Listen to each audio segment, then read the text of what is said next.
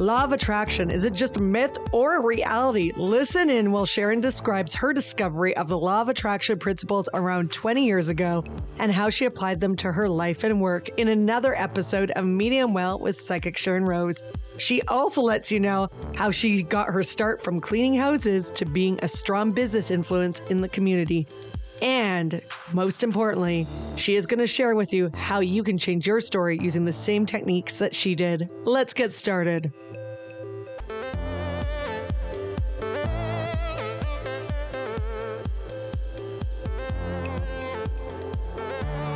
Hey, everybody. Welcome back to Medium Well with Psychic Sharon Rose on this beautiful August, beautiful day.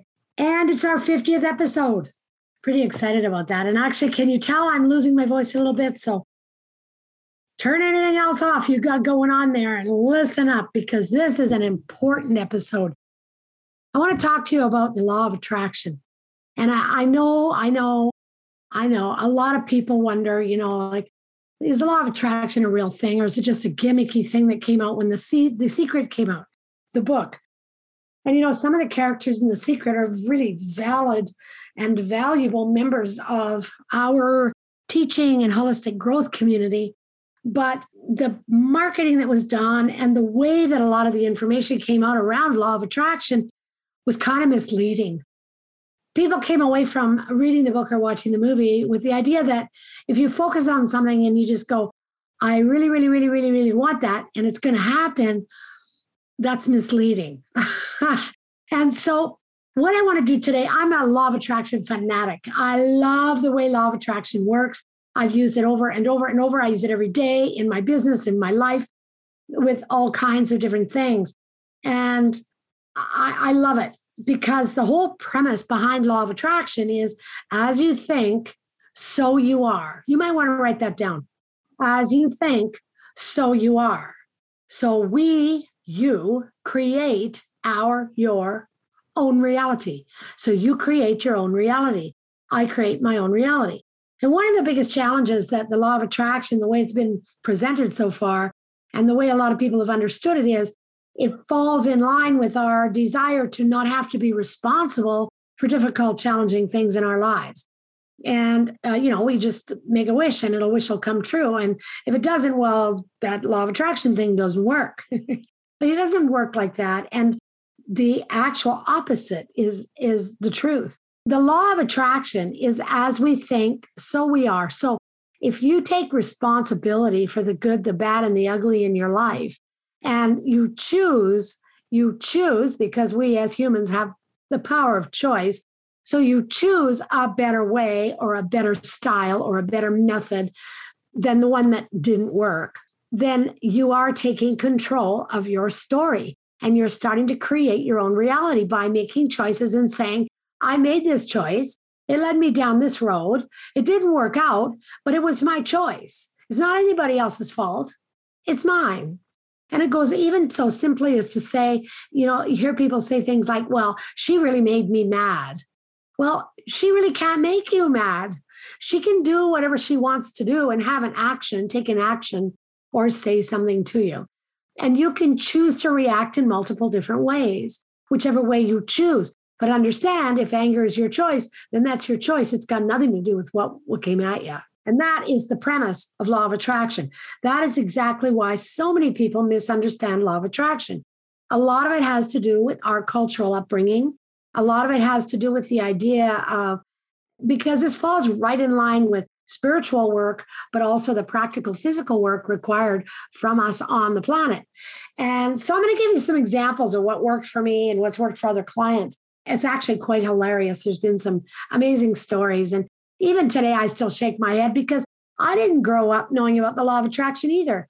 I mean, I'm a I'm a product of the 50s and 60s. So, you know, it was a little different back then. I want you to hang on too. Don't go anywhere until the very end of this because I'm going to pick a card for you and it'll fall right in line with the law of attraction principles. You'll really like it. Okay, so when I was first exposed to law of attraction was very similar to most people. It was the book The Secret. Do you know I've never actually read the whole book? Why didn't I read the whole book? Well, because I thought it was too far fetched. It didn't make sense to me. I grew up with the idea that hard work is how you got where you get. And you do the job, you put in the effort, you put in the time, you put in your hours, and you'll get the reward. And to some respect, that's true. But what if you're doing the time and doing the work and putting in the time and getting the reward at whatever level you're getting the reward, but you hate what you're doing? How does that impact your growth? How does that impact you moving forward? If your emotional setting is way, way down the scale, you're not feeling good about your job, you're not passionate about it, you're going to work, you're spinning your wheels, and then you go home and you do that every day. How does that impact the law of attraction in your life? Because you know, there's a lot of people out there that really don't like what they're doing. And they're doing it because they, they figure, well, that's all they know. That's all they can do. They don't believe in things like the law of attraction, where maybe they could draw to them a whole new experience. So, here, I'm going to give you an example. That's a perfect one to start with right there with work. I've had a lot of clients come to me who are really struggling with their work and they're unhappy and they've been at it for a long time. And I'll say to them, Well, what else do you love? And and, and so inevitably what I'll do is I'll say, what if I was to give you, because we're a materialistic capitalistic society, right? So I'll say to them, what if I was to give you a million dollars? What's the first thing you would do? And they write it down. What's the second thing you would do? And then what's the third thing you would do? And you know what? I would ask you to do that exercise. I would ask you to do that. And if you choose to do that exercise and you're not real sure why I asked it, then you can always get a hold of me and I will give you the rest of the equation on that. But the reason being is that if you give people a great deal of money, because we are money seekers in our culture, anyways, if you give them a great deal of money, then they believe all their problems are going to be solved. Everything's going to be taken care of. You know, there's a lot of rich people that have died from horrible diseases. There's a lot of rich people who have have lost everything they owned. There's a lot of rich people who have lost all those that they love. There's a lot of rich people out there that are miserable. So money is not the solution. Money is not the answer. And for a lot of people, I think they get it. I think people understand money isn't the solution, but but we do have this idea that if we get a lot of money, it's going to solve all of our problems. One of the things that I learned how to do way before I learned how to do anything else was try to be as positive as I could be. I come from an environment that was fairly toxic. And so I thought to myself, I remember going to a actually wasn't even a thought to myself. It was an actual workshop. I went to a workshop years and years and years ago. Gosh, I was in my 20s, way back. And it was about successful living. It was, I'll give you the title of it and everything, but I think the gentleman's still out and about. And I don't know, maybe he's not. Maybe he's passed away. He was a flaming alcoholic, anyways, the guy that taught the course. I didn't know it at the time. I did not know it at the time. But, anyways, I went to his workshop and I was really, I'd come from a very repressed environment. I'd come from an environment where I wasn't allowed to make a lot of choices. And a lot of all my choices were made for me. So I didn't, I, I even when I first started, when I moved out on my own at 17 and I went to the grocery store, I didn't have a clue how to shop because I grew up in the food industry. We always had food that we got from the restaurant. You know, there was want pork chops for supper, go get some pork chops, cook them at home. Shopping was a whole new adventure for me and and I loved it. And today I love food shopping. I think it's really fun because there's always these weird, bizarre things like chicken in a can or potatoes in a can. And I'm like, why would people do that? But that's just me. I'm a country girl. Anyways, but I remember going to this workshop and I remember sitting there and, and listening to him and listening to him. And I, he talked for, it was a two day workshop. He talked for two full days. And the only thing I came away with, only thing I came away with, and I was blown away that I didn't know this before, was that I had the power of choice. I had the ability to choose. I could choose how I wanted to move forward. I wasn't even aware that when I decided if I went into a restaurant what I wanted to eat, that I was choosing. I just, the power of choice never occurred to me. I never thought of it. And in our very fast paced, somewhat abusive to the love of the human world that we live in right now, people don't realize they have the power of choice. So the first thing that has to happen is you have to choose. So after I realized that I had the power of choice, I made a lot of changes in my life by choice instead of just feeling like I was at the mercy of the economics or I was at the mercy of other people or that I was powerless and I couldn't make choices. And just becoming aware that I could make choices gave me, empowered me, and gave me the ability to choose how I wanted my day to be. And I would get wake up in the morning and I'd decide, how do I want my day to be? I want my day to be great. I got in the habit of starting to make notes in the evenings of things I wanted to achieve the next day, whatever line of work I was in. And I'd get up the next morning and I'd feel really good because I just knew it was going to be a great day and I'd get on about what I was doing. And I was also very careful to make sure that whatever it is I took on as an activity for my work, that I enjoyed it at least to some degree. Now, granted, there's going to be some times and things and situations where you're not going to be able to do everything because you like it. It's going to be a necessity. And that happened to me too. I remember at one point in time, I was completely broke. And I had two little kids and I was a single mom, completely broke, living in a huge townhouse complex. And I didn't know what I was going to do. How was I going to pay my rent? So I went down to talk to the property managers and I said, you know, I'm really struggling here. I'm, I'm like, I'm not working right now and I don't know how I'm going to pay my rent. And they said, well, how do you feel about doing some cleaning? I'm like, well, sure, anything. So they said, well, we've got move outs at the end of every month. People come in and they move out of their units, and we need cleaning crews to come in and clean those units before we can re rent them. And I'm like, well, yeah, I'm on it. Great. That's awesome. And they said, well, what we'll do is we'll advance you the money to pay the rent for this month coming up, and you go to work for us, and then we'll just see how it goes. And I was pumped. I was like, oh my God, I've got work, I can pay my rent. Now, what did this have to do with a positive attitude? Not much. You're going to say, well, you got lucky. Maybe I did. They at that point in time didn't have a cleaning crew, but I don't believe in luck. I believe in things happening for a reason. There's always a purpose. And so I, I went to work cleaning. And it was it was at a point in time, and I don't even remember what year it was. It'd be in the 70s, but it was when Flashdance was big, the 70s, early 80s. Flashdance was like the big thing. So I would go and I'd take my ghetto blaster, or whatever you want to call it, with me. And I'd take all my cleaning supplies and I'd go to these empty units and I'd start cleaning and I'd have the Flashdance. Uh, was it a CD or was it even a, a, cassette tape or something? Anyways, it would play over and over and over. I'd play that the whole thing over and over, just blaring. And you could always find me anywhere in the complex. And this was a huge townhouse complex. I mean, there was anywhere from three to 400 units. And I'm cleaning. And having a blast. Like I'm dancing with my mop, I'm just having a blast and I'm really enjoying it. Why am I enjoying it? Well, because I actually solved a problem. I solved a problem with my rent. And I also knew that I would be able to have some money in my jeans for groceries and for all my utility bills and things that I needed to take care of besides just my rent, which was exciting for me. I was able to look after my kids. I was able, I was, everything was going great. And it turned out they really liked the work I did. They liked the cleaning job I did. And they asked me, Would you like to do a few more units? And I went, Yeah, sure. Then I just took on the task of cleaning all the units at the end of the month, each month. And it got so that I was too busy. I, I just, I, there were so many units that would be empty at times that I couldn't do them all. And so I sat down and went, what do you love to do when you're cleaning these units and what do you really hate to do? Well, I really hate cleaning kitchens and I really hate cleaning bathrooms. so I went to a lady I knew was looking for some part time work uh, in the complex. She lived right in the complex. And I said, You feel like coming to work with me and you can take care of all the kitchens. And she liked cleaning. Her place was spotless.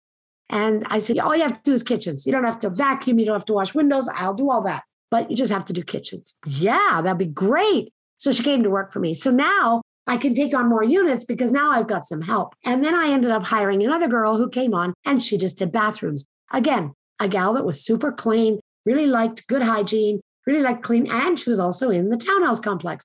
She was on support getting support from the government. She was a single mom as well. And she wanted to supplement her income, and she was able to do it to a certain amount so she could go part time. So she did the bathrooms. So here we are, the three of us. She's once cleaning bathrooms, once cleaning kitchens, and I'm cleaning the rest. Took us no time to blow off an apartment, no time at all to get done an apartment or a condo, a townhouse, and we'd be moving on to the next one. And then I started realizing, and so the company would pay me, and then I would pay my girls. And it was so interesting because I ended up with a company. I ended up with a company from being broke and going to the townhouse complex managers and asking them, you know, how I could I pay my rent? Like trying to explain to them that I had no money. And I ended up in a position where I was able to go back to school. I had extra money in my jeans. I could buy clothes for my kids when they went back to school. It was just, it was fantastic. And it held me over until the next best thing came along. Now, was that my dream job? That wasn't my dream job. Of course, it wasn't my dream job. But was it a dream come true? Absolutely. What was it, do you think, that might have given me the opportunity to get that position? Do you think it might have had anything to do with the fact that I didn't go in to see the, the complex management and complain and whine and moan and groan how the system was doing me wrong and how being a single mom was so tough and how I didn't have any money and oh, woe is me and blaming everybody else? Maybe they just liked the fact that I went in, I was straight up, I was honest, and I just told them what my situation was and was looking for some guidance and some solutions. Do you think maybe they just like that? And then when I did a good job, because I was having fun, I mean, how do you not do a good job at anything when you're enjoying it, right? Then I got more units and I got more work. I built a, a bit of a team and a small team, but still a team. And I had this great job. That's a good example of law of attraction at work right there. Another situation that I can tell you years later, I remember having coffee with some girlfriends.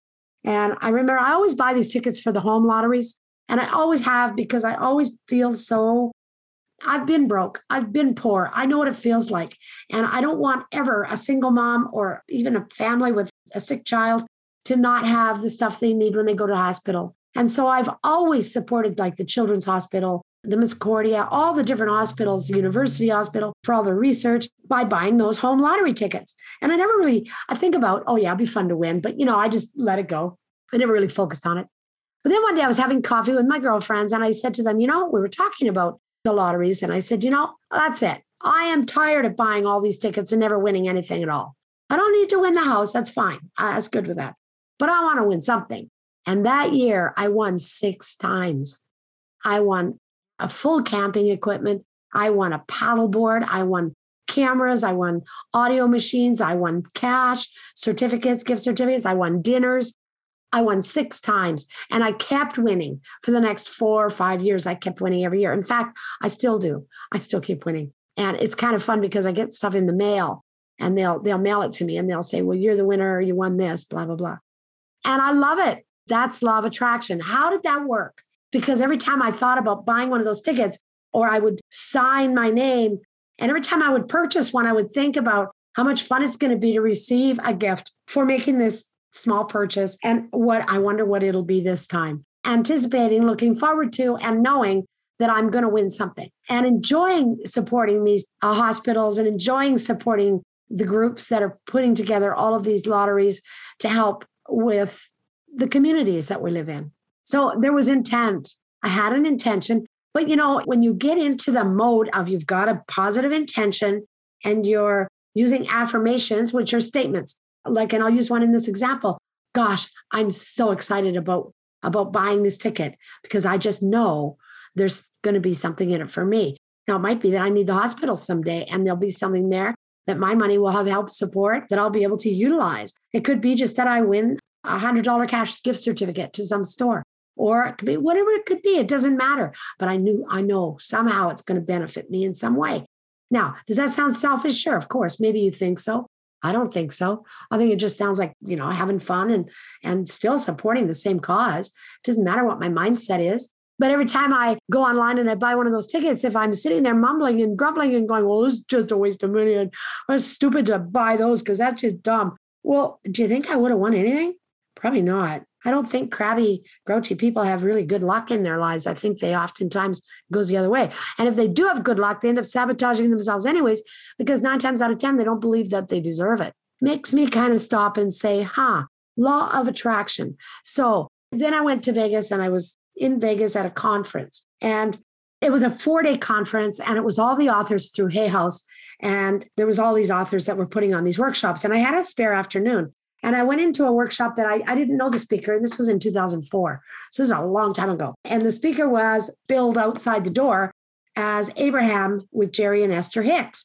And I'm like, I wonder who these people are. And I poked my head around the corner, and it's just about time for their workshop to start. And there was some people in the room, not lots, but there were some. And so I thought, well, there's empty chairs. Maybe I'll pop in here. I don't know who these people are. I don't know anything about them. So I went in and this lady is standing at the podium. She, the one thing that intrigued me when I poked my head around the door was she had no shoes on. She was barefoot. And I, it just, I just really thought that was cool. And so I, when I went and sat down, I was really intrigued as to where this was going to take us. And she was talking away. And then all of a sudden she says, okay, goodbye. And I'm like, what? I just got here. Like, where's she going? And she closed her eyes. And when she opened her eyes, she was actually, I was intrigued because as she opened her eyes, I could see a shift. I could see a shift around her body and I could see a shift in her eyes and her facial features. For me, it was very visible because I was on high alert. When she said goodbye, I was like, do I need to dash from here to another workshop and try and catch it before it starts? Or what's going on? And what was happening was she was taking on what is called the energies of Abraham. So she was, this is Esther Hicks, and she channels the energy of Abraham. She is a full body trance channel. Now, for those of you that don't believe in such a thing as trance channeling or channeling, you may as well sign off of this right now because frankly, we're all doing it all of the time. She's doing it for her work and absolutely does it at a higher level than any of the rest of us do it. We do it as mediums, we do it as psychics, we do it as humans that are trying to understand why our parents are reacting the way they are, why our children are feeling the way they are. We are literally channeling to try and pick up all this energy and this information. And so Esther starts talking in a little bit of a different tone, more clipped and a little bit deeper voice. And I'm intrigued. I'm intrigued. I'm intrigued. The psychic in me is wide awake, wide awake, and really, really paying attention. And I don't really remember everything that was said in that particular workshop. I did know that they invited people up to come and sit in what they call the hot seat, and people could come up and ask a question of Abraham, and Abraham would ask, answer the question. And by the end of the seminar, uh, that that particular session, it was an afternoon session. At the end of it all, Esther closed her eyes and opened them again, and now she was Esther. And her voice was very different. And I watched her walk around and and her giggle. She had a real, very feminine giggle. And when I walked out, I bought their book. And I came home, and the book is called Ask and It Is Given. And it's a learning to manifest your desires. That's what it's called. Asking is giving, learning to manifest your desires. And they I started reading the book. Now, I don't read a lot of research books. I read this book cover to cover, pen in hand, literally marking the pages, turning the pages, highlighting the page, just crazy. I was at the book. I mean, it looked like a little kid had gotten hold of it. And then I got to the end of the book and I'm thinking, well, how do I prove this? And, and I got to the end of the, the last chapter. And in the back, they have what they call processes, which are experiments, I guess you could call them. And there was one called a Magic Creations box. And the Magic Creations box is like a, it's like a vision board, but it's not a vision board. You put your stuff that you cut out of magazines and phrases you put in this box. So let me explain it to you. You get a little box with a lid. And I got one. I got a little heart shaped box for 50 cents from a garage sale with a little lid on it, little red heart shaped box with a lid on it. And I sat down with magazines and I started cutting things out and I started putting things together uh, in this box. And when you put stuff in the box, the instructions say when you put it in the box, you say, what is in this box is. So you're giving it life. So I did that. I did that for an afternoon. Now, I didn't tell a soul that I was doing this because if it didn't work, I didn't want to look dumb. And I also didn't want a lot of people coming to me saying, well, how's that, how's that manifesting thing going that you're doing? You know, I'm, I'm a coward, just like everybody else out there. I don't want to look stupid. Anyway, so I did, I did the box, put all my stuff. Again, the instructions said go through the box once a week, no more than that. Just dump it out. And when you pick everything, everything you pick up, pick up the pictures and the phrases you put in there, look at them one at a time and just enjoy them from your heart space of love and put it back in the box. What is in this box is. Well, one of the things I got a little carried away when I was doing this, and I was putting stuff in that box that probably I didn't need to put in there. I put in a new bathroom because I wanted to redo the bathroom on the acreage. I ended up with a whole new house, which is kind of interesting in itself. But the most interesting part of this is I was cutting things out that I really had never really had an attachment to. And one of those things was a cruise. I'd never really had a desire to cruise. I knew very little about cruising. I'd never Googled cruising or, but there was a cruise ship on the back cover of one magazine, very last thing I got out. And I thought, well, that'll be fun. And I put it in the box. What is in this box is. Now, this was in the month of April. March, I was down in, in Vegas at the conference. April, I made the creations box. Every week I'd sit down, dump it out, everything in there. I'd, you know, I'd look at it and I'd put it in and I'd say, what is in this box is. I did it exactly the way I was told. Okay. In August, my husband called me from his work and he said, Sharon, how would you like to go to Hawaii for our holidays this year? And I found that kind of unusual because Dave and I are not usually water people. We tend to go to, to the desert. That's more our thing.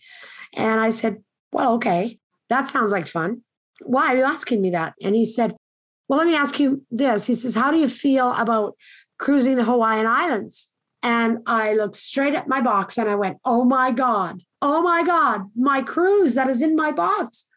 It's coming to be. I had no emotional connection to that cruise. I had no, I wasn't getting in the way of that cruise. I hadn't Googled cruises. I didn't know anything about cruising. And it's coming to be. I didn't micromanage it, none of that. It's coming to me. And I was like, what are you talking about, Dave? Why are you asking me that? And he says, One more question. How would you like to go for free? Well, then I knew and I just got shivers. And I went, Oh my God, I did this. He did not know about the box. Remember, I told no one. Nobody knew about this box. And I got the details. And the details were that we were going to be cruising in September and we were going to be cruising the Hawaiian Islands. And it was a promotion that was being done for his company. And he and his spouse were chosen to go and represent for his company. And when he gave me all this information, now I'm a little nervous because the only thing I knew about cruising was that there's a captain's table and that you have to to wear gowns to dinner. And I'm like, oh my God, I'm not that high class. I I'm just not that kind of person. So he gave me the name of the cruise ship that we were going to be going on. And it was at the very beginning of the freestyle cruises that have now become very popular and very common. You could go on this cruise if you wanted an a la carte, you want to go to the Italian restaurant for fine dining or the steakhouse for fine dining. They were all on the ship. You got all gussied up and you'd make a reservation and you'd go out. But aside from that, you could stay poolside and just go to the buffet if you wanted to. You could, it was however you wanted to do it. It was an amazing experience. That is a perfect example of law of attraction. It doesn't matter how it comes because you don't have to micromanage that. What you're doing is you're getting out of the way by creating these particular manifesting tools, I guess you could call it. I proved that it works. And in many ways, there was many things that came to be out of that box, out of that creations box. And I've done vision boards and I've done all kinds of different things just to support my wishes, my dreams, and my hopes. Did I ever dream that I would be sitting in a chair doing the work that I'm doing right now? Do you remember what I told you earlier? I used to clean empty suites for a townhouse complex. How did I get from there to here? How did I do that? I went back to school over and over and over again until I had what I needed. I went to England. I trained till I had what I needed. I took massage therapy. I took Reiki. I took reflexology. I've taken so many courses so that I could teach and guide and learn and heal and help and make a difference. And all the time, the whole time, through all of this, on my bedside table is a little piece of paper that says, How can I make a difference in the world today? And that little piece of paper was there. I, it's not there anymore. I took it because it was grubby looking. I'm going to put a new one. How can I make a difference in the world today? And it was by my bedside table for years. I saw it every morning when I when I got up and I saw it every night when I went to bed. And that wish, that desire guided me to doing what I'm doing now, where I am making a difference and it is helping others. And this work has been so valuable for me. And I'm passionate about it. And I love it so much. And I am creating my own reality through my desires and my passions if you want to manifest and create a good life through the use of the law of attraction, number one, I can help you do that. We can do it through coaching. I can teach you how to do it. But number two, you've got to come from a high place in your heart. You can't come at it from anger or greed or frustration or jealousy or sadness, because if you do, you're just going to get more of that. Emotions are the language of the soul. And if you come at it from an angry place, you're just going to get more angry stuff around you. But if you can work from your heart self, if you can work from a place of appreciation and passion and love and compassion and, and appreciation and hopefulness and oh, do you realize you can do anything? We are spirit having a human experience. We are spirit having a human experience. But we get lazy and we get so so careless and we want to blame everybody else for what's going on. So one of the biggest steps in accepting the work you can do with law of attraction is self responsibility. Take responsibility for yourself. So, no, it's not as easy as the secret said. You can't just close your eyes and click your heels together three times, wriggle your nose, and make a wish and expect it to happen. You really got to put some effort into it. Now, I put a lot of effort into that Magic Creations box, but what I didn't micromanage or put any effort into, except for cutting it out and putting it in the box and appreciating it every time I saw it, was the cruise. And it was one of the very first and fastest things to come to be. So, how bad do you want to go on a cruise? How bad do you want to have a home of your dreams? How bad do you want the job of your dreams? How bad do you want to go on that trip to Egypt that you've been dying to go on? How bad do you want to take that cooking class? How bad do you want to do all of that? You're in the way. You're the only one that's in the way. Use the law of attraction. And there's lots and lots more to it. There's tons more to it. Get some research, do some research. Look for the books by Esther and Jerry Hicks. Esther and Jerry Hicks. The first one, the best one that I've ever read, it's called Ask and It Is Given. Get that book. Get that book. I promise you, you'll be glad you did. There's a, a wallet exercise in there too on how to up your money how to create more abundance in your life. You want to try that one. So, how about we pick a card now for you that's going to actually fall into your law of attraction? Okay, so I mentioned just briefly about affirmations. Affirmations are a part of the story. You want to make sure that you've got positive mindset so you've got a positive self-talk as well. And affirmations are a way to do positive self-talk.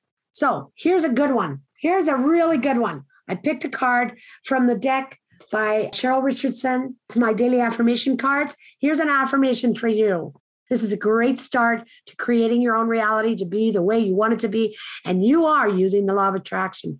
When you do that, every room in my home makes me smile.